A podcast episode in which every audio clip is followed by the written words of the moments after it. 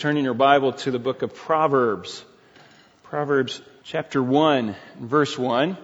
We're starting a new series here, and really today we just want to introduce the book of Proverbs. Let me read Proverbs chapter 1, verse 1. The Proverbs of Solomon, the son of David, the king of Israel, to know wisdom and instruction, to discern the sayings of the of understanding. I stop there. Let's go to the Lord in prayer. Father, we thank you so much for this day. Thank you for the privilege of being able to meet together and open your word and look at these principles that uh, weigh so much on our lives. Um, and Lord, may we be, may we be ever conscious of its effect on our life, this word, and how it, uh, it, must come to bear on us and change the way we live, change the way we think, change our attitudes. Lord, may we recognize it for what it is, truly the Word of God. Lord, we pray that for clarity today, pray for understanding. Um, pray that you would be glorified and honored with the way we live once we leave here today. And we pray these things in Jesus' name. Amen. Well, wisdom is uh, the topic of this book. The book of Proverbs is about wisdom. That's the main focus. And wisdom can be seen. It's something that, that you see tangibly. You can see wisdom. And we, one has said, uh, one commentary said, and I, I love this, this is, wisdom leaves its fingerprint on everything it touches. You can see it. Um, and we definitely see it in creation, don't we? We see God's fingerprint on everything that He has made. We see His wisdom from the, the spinning of the galaxies and, or the, the, the planets and, and all of the galaxies in space. And we see uh, just the wisdom of God in that, all the way down to his creation of just a, a, fly. In fact, on the fly, the wing of a fly. You, you look at that and you see wisdom. You see, now the world's going to call it intelligent design, but we know this is God's wisdom. This is God's fingerprint. And God gets the glory Psalm 19, David points this out to, that he gets the glory. This is his creation and it just screams out, it cries out that this is, this is God's wisdom on display. And we can see it in, even in the things that man creates. God has given us that ability to be able to create that reflects his glory. And the things that man create, you, you can see wisdom in that, in artwork. You can see wisdom in the engineering of a building. You can see wisdom in a timepiece, a clock. You see wisdom displayed, even when I was dealing with the legislator in Pennsylvania. You could see wisdom in that legislation. You could pick up a, law and you can read through that. Some laws were just terrible laws. Just the way they're written, just the, the, the law themselves was not, not very good. You can see wisdom in that. And you can see wisdom in life, in the way people live their life, the way they raise their children. You could see wisdom in their marriage. You can see it. We, uh, we were noting just this week, yesterday, Ruthie and I were talking, observing the funeral with Barbara Bush. And they had a, a, marriage that was really special. It was really unique. And, and you could see the wisdom that was in that marriage, just the, some of the things that they did, the way they related to one another. There was real wisdom there. Now this book of Proverbs claims to be able to make the simple person wise. It can move us into wisdom to make us wise people. Now that's incredible to me. That's a big claim. That's a big claim. And, and what qualifies this book to be able to do that? How do we, how do we know that that's going to happen? I want you to look at uh, five different things. You can see them on the board. It might be small print. But just, I'll just move through these quickly. Number one, just the genre of this literature. This is, this is wisdom literature. If you take your Bible and turn to Job chapter 1, and just put your finger in Job chapter 1, And then turn back to Song of Solomon. Song of Solomon, and that would be chapter 8. That whole section here is wisdom literature. And it's by design. Those who compiled these, uh, this Old Testament, they put the, the law, Moses, history, and then they put right in the middle wisdom literature. Then it goes from Job all the way to the Song of Solomon. Wisdom literature. And then you have the prophets, major and minor prophets. It's, it's in this section of wisdom literature to be able to, to bring someone toward wisdom. Also, look at the text. Proverbs chapter 1, verse 1. These are the Proverbs of Solomon. Look at the, the author's uh, qualifications here, or the, the author's credentials. First of all, he is the son of David son of David. Now, David, this was David, he is the most prominent king in Israel. He was the one who faced Goliath as a young man, had faith in God to be able to, to preserve his life at that time. He is the one that was said he was a man after God's own heart. Now that's, that's man's commentary on David, not God's commentary on David, by the way. But he was a man after God's own heart. But he was still a man, but he was a godly man. He sought after God. But it was also the same David that had an affair with Bathsheba and had Bathsheba's husband killed. And Solomon, Solomon was the child of that union of David and Bathsheba.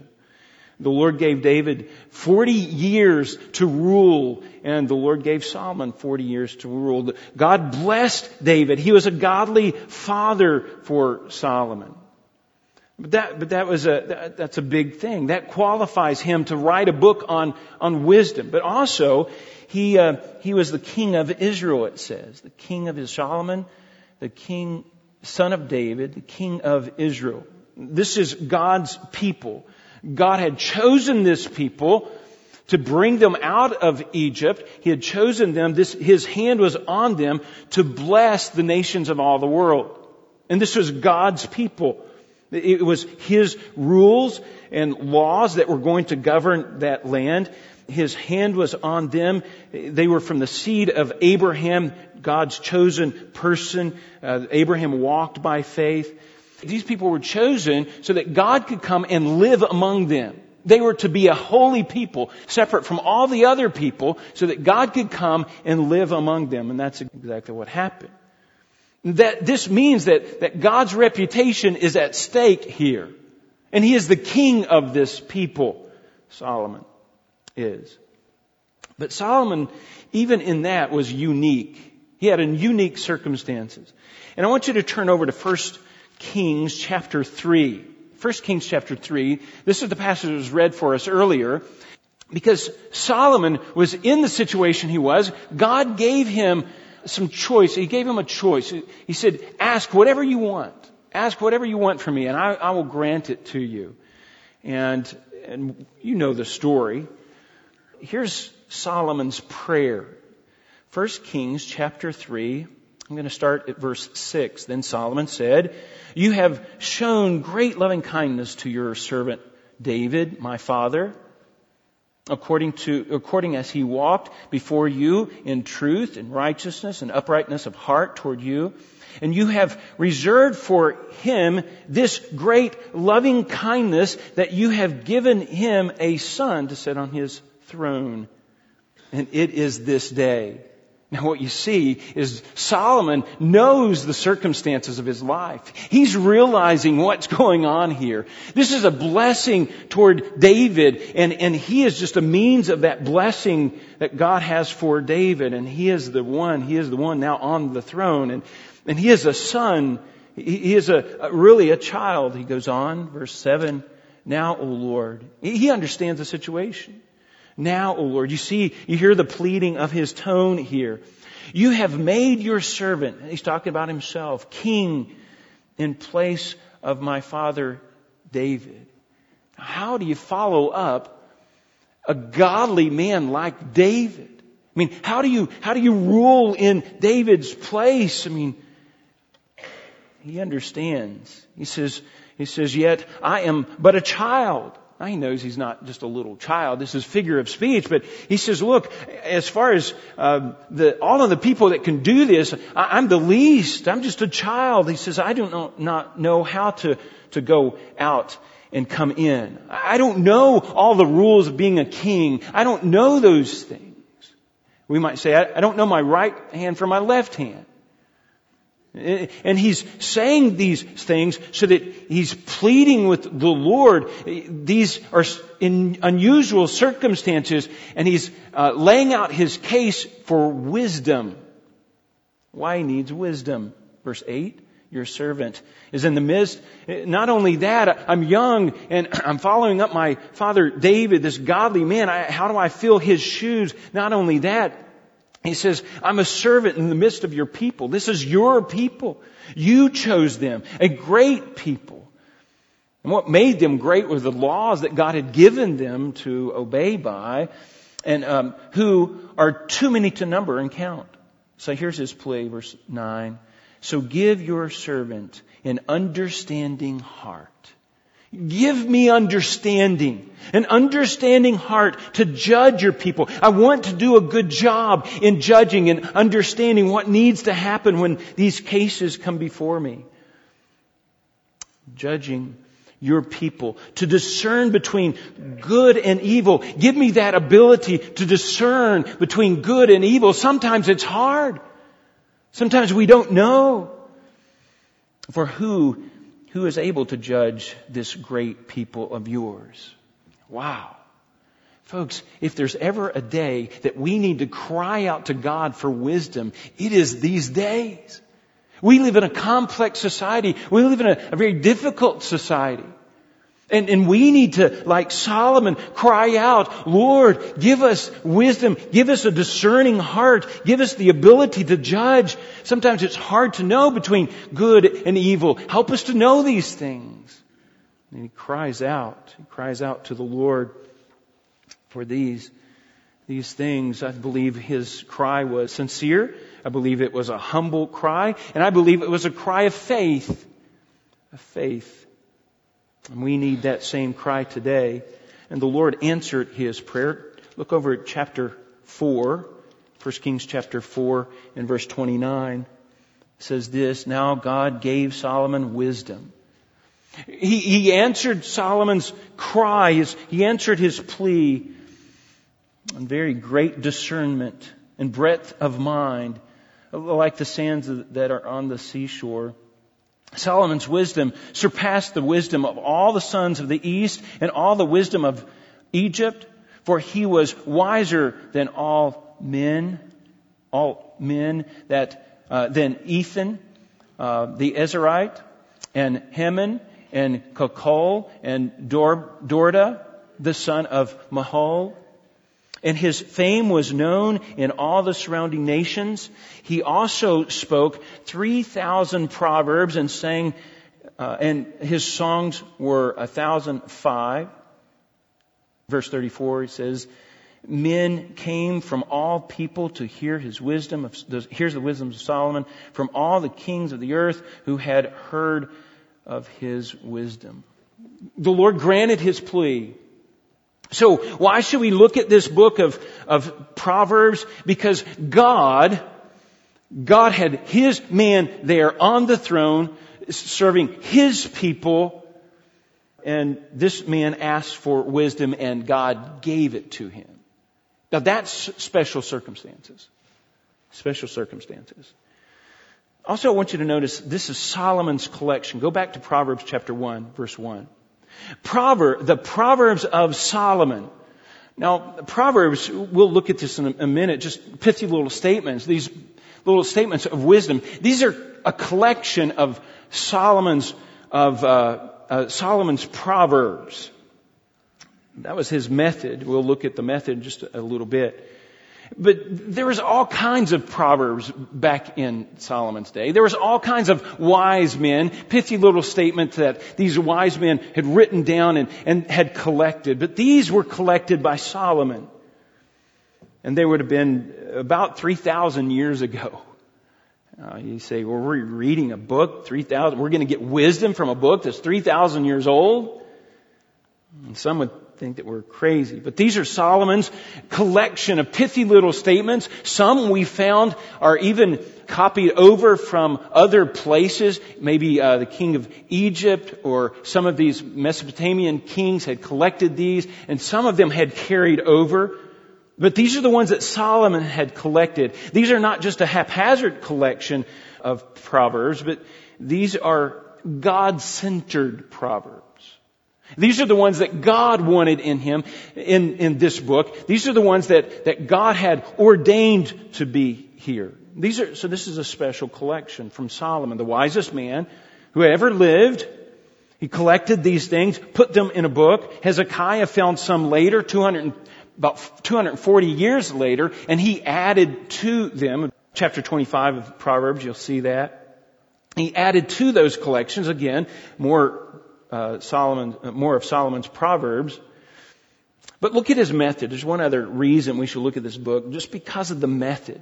This is a good method to, to learn wisdom, and it's, it's, he's done this by Proverbs. This is the tool by which we are to learn. The word proverb means to compare in general, but specifically it means to put side by side. Put side by side.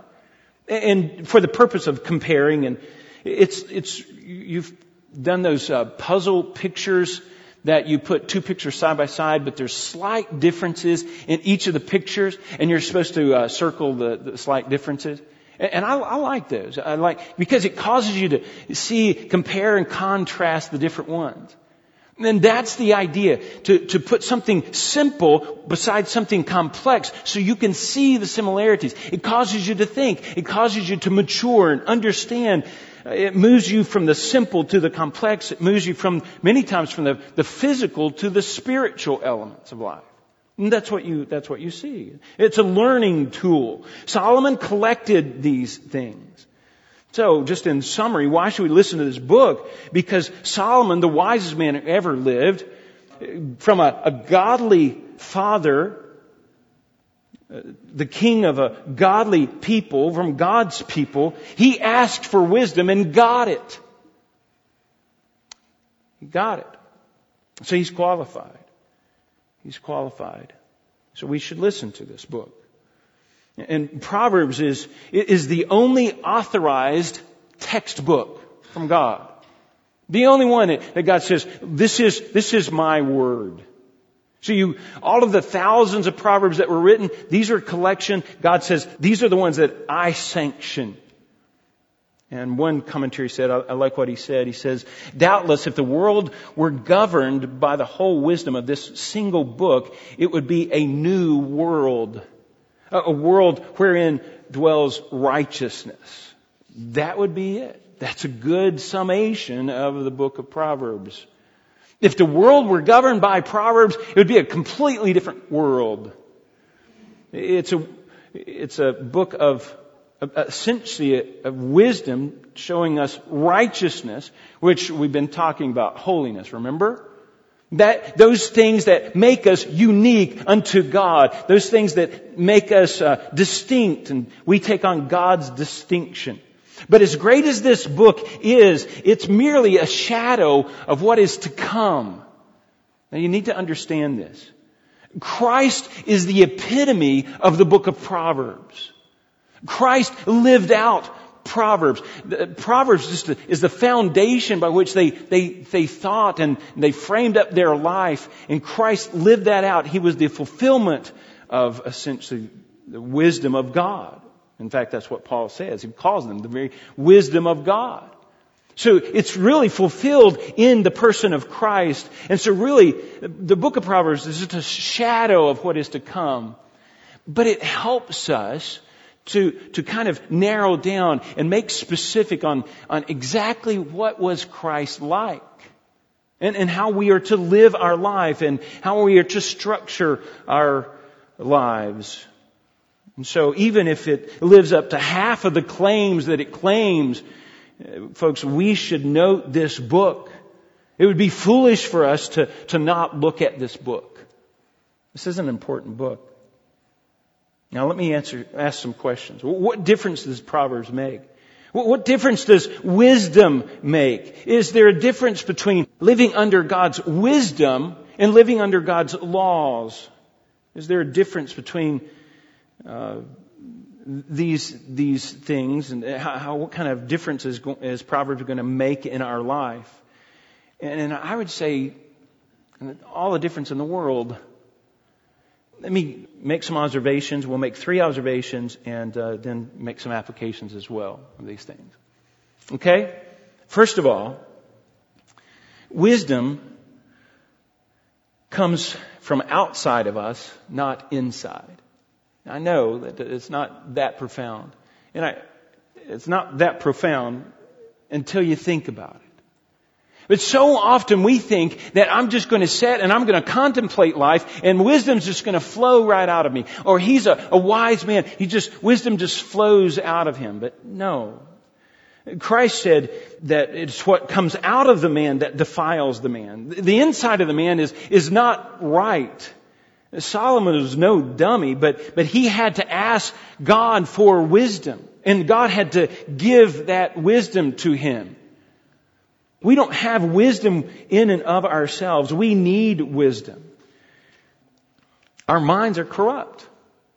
We could take in information and we distort them in certain ways to fit our own biases and, and we have problems when it comes to making wise choices sometimes. And we fall short of those things. We have blind spots. Like in a car, you, you drive down the road and you have these mirrors, but even those mirrors sometimes are not good enough. You have blind spots. You have to turn around you have to look. Now we can make good observations and even Solomon tells us to gather people around us so that they can cover our blind spots. Let me show you a, a, couple passages. Proverbs chapter 11 verse 14, he says there is no guidance for the people, where there is no guidance for the people, or the people fail. But in the abundance of counselors, there is victory or there is wisdom. And the idea is that we gather people around us so that we can have, well, in the case here, before we go to war, we gather our counselors around us so that we can see any blind spots that we may have. We know, we know that. Inherently, we know that we have blind spots. We know that wisdom is outside ourselves, but some, sometimes, not just sometimes, a lot of the times, our arrogant pride rises up and we think we know it all. We don't need to ask for anyone else. We don't need anyone else's help. And Solomon says that's just, that's foolish even a king knows that. You gather the people around you to, to fill in your blind spots. But we need to understand that wisdom is not from in us, it is outside of us. That calls us to a life of faith. It's a life of faith. I'll show you another passage. You, you know the passage well. Proverbs 3, 5 and 6.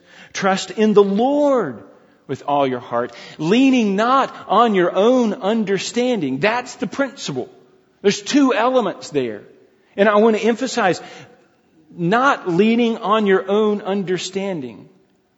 We don't live by sight. We live by faith. And there's a big difference. There's a big difference there. We live, we live by faith.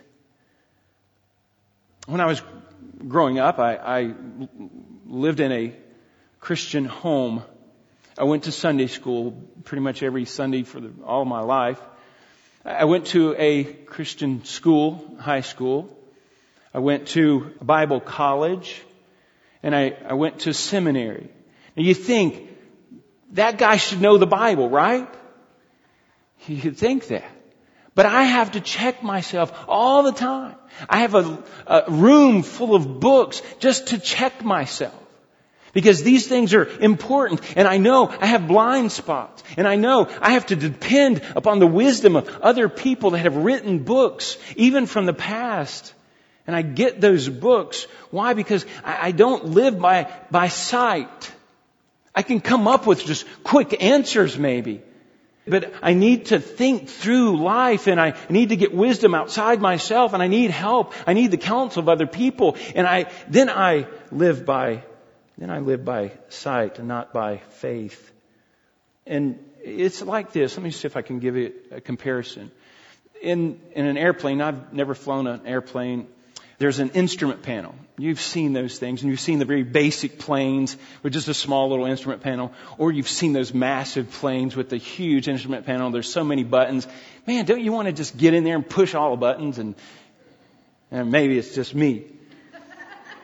I mean, that just looks like so much fun. The thing is, those, those planes with the, just a small instrument panel, you've got a lot of vision outside. You can see out of the plane pretty easily. When you get in those big planes, they just have these little tiny windows. Man, come on, I want to see. But they, they don't want you to see outside. They want you looking at the instrument panels, right? Because they want you to trust in the instruments. And that's what we're doing here. We live by faith. We're trusting the instrument panel, not by sight. I think when we live by sight, it causes us anxiety. It causes us worry. We just need to step back and we need to look at the instrument panel here and say, okay, God, I, I see the circumstances around my life. I see what's going on, but look, I'm going to just focus on what you say I'm going to take this principle and I'm going to apply this to the circumstances. I'm just going to keep going methodically, moving through my life. And that's the, that's the way our lives are to be lived. By looking at the, the instrument panel. And I believe the book of Proverbs is that big instrument panel. And we, we maybe are, afraid of the, the buttons, but it's huge. There's all kinds of, of things that we can get and, uh, and tools that we can use for, for our lives to, to keep us from the anxiety and the worry of what we see around us. Anyway, let's, let's move on. Number two. Uh, so the, the principle, just to sum up, we have wisdom. Wisdom is outside of us, not within us. We need to get, get used to that notion that we live by faith. We live by faith. Wisdom is outside us, not within us. We don't, we don't trust in our own understanding. Number two is wisdom comes from God. Wisdom comes from God. I know you say, Carl, are we back in Sunday school and just coloring? This is so simple. It is. It is. But it's so true. And, and sometimes life just comes down to the simple little problems of not trusting in God. And, and I think that's what we do. We think li- sometimes li- uh, wisdom is from in us. And then once we say, okay, wisdom's uh, outside of us, so we, we go after wisdom, but we don't go th- to the right wisdom. Wisdom comes from God. James chapter 1. James chapter 1 verse 3, he tells us if we lack wisdom, let him ask, let us ask from God. And he will give us wisdom. We recognize wisdom is outside us, we have to recognize that all wisdom comes from God. You say, how do you know it's from God?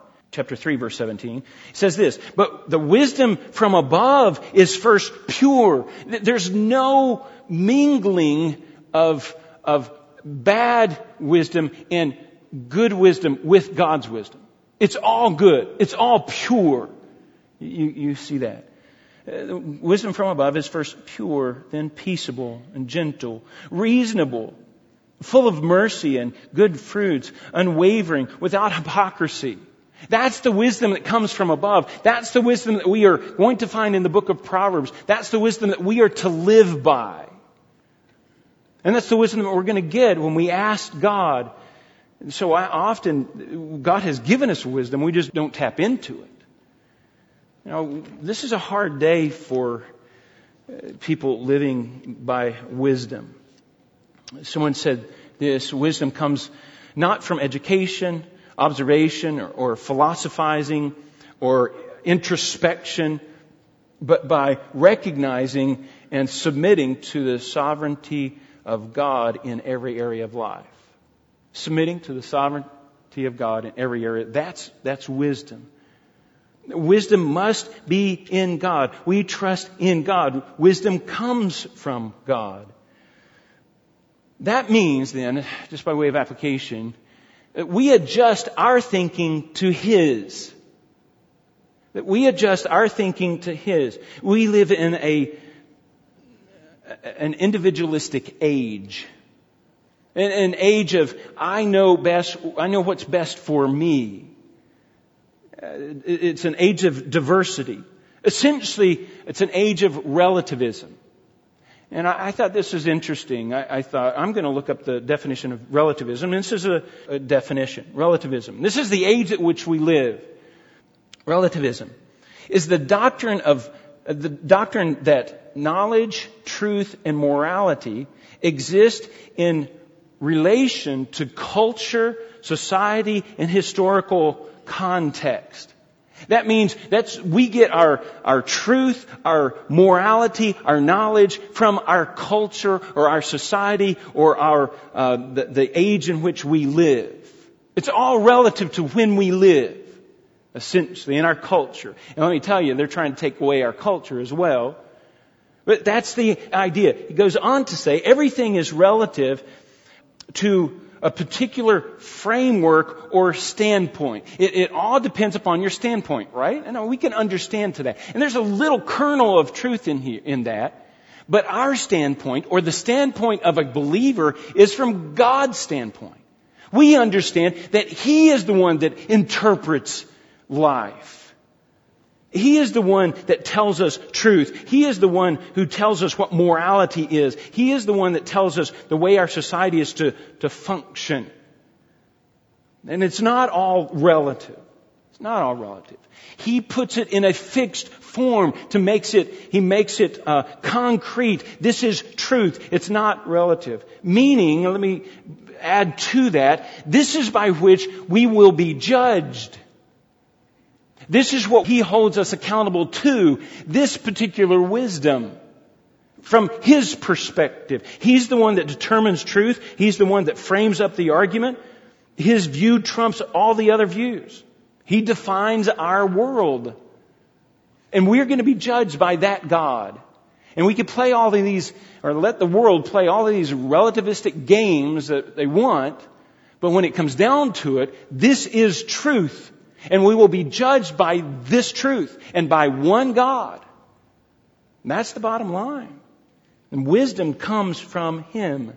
It's not in ourselves. Number two, it comes from God. So we have faith in God. And then number three, let me give you this in the next three minutes. Wisdom makes a difference. You say, what difference does wisdom make? Wisdom, wisdom makes a difference. There's a benchmark, I believe, that we're seeing in our day that maybe hasn't seen in the past. And that benchmark is that we, we want a minimalistic Christianity. You just gotta follow me for a little bit here. A minimalistic Christianity. Bringing Christianity down to the bare minimum. What do I have to do in order to get to heaven? I don't really want to please God. I just want to get to heaven. It's a minimalistic kind of Christianity. And let me tell you, it's shallow and I don't believe it's, it's orthodox at all. They just want to get to heaven. They don't want to live for God. They don't want to deny self. They don't want to give up anything. They don't want to sacrifice their life at all. They don't really care, again, about pleasing God. They just, again, they just want to get to heaven. And here's the difference. This is the Christianity that I, am seeing today. They're, they're concerned about the law.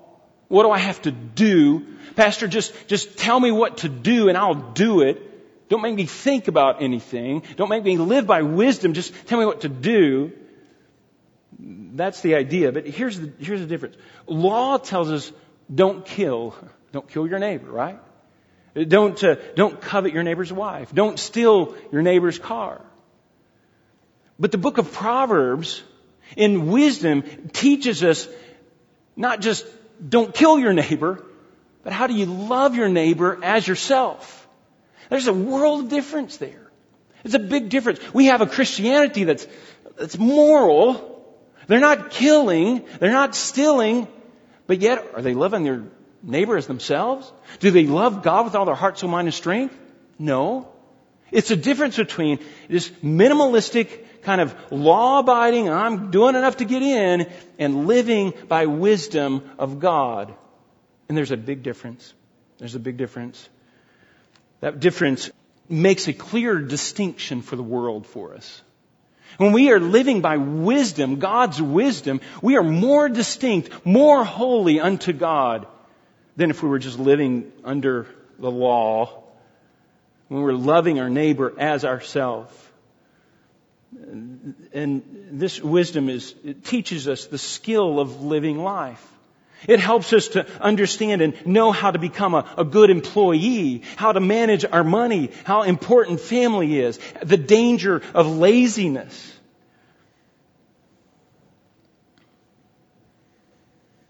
The irritation of talking too much. I read that. Yeah. Is talking a, a sin? No. Is talking too much a sin? Mm, you can cross the line. It's a matter of wisdom. God has called us to, to this wisdom, and we live in a minimalistic. Here's the bottom line be careful.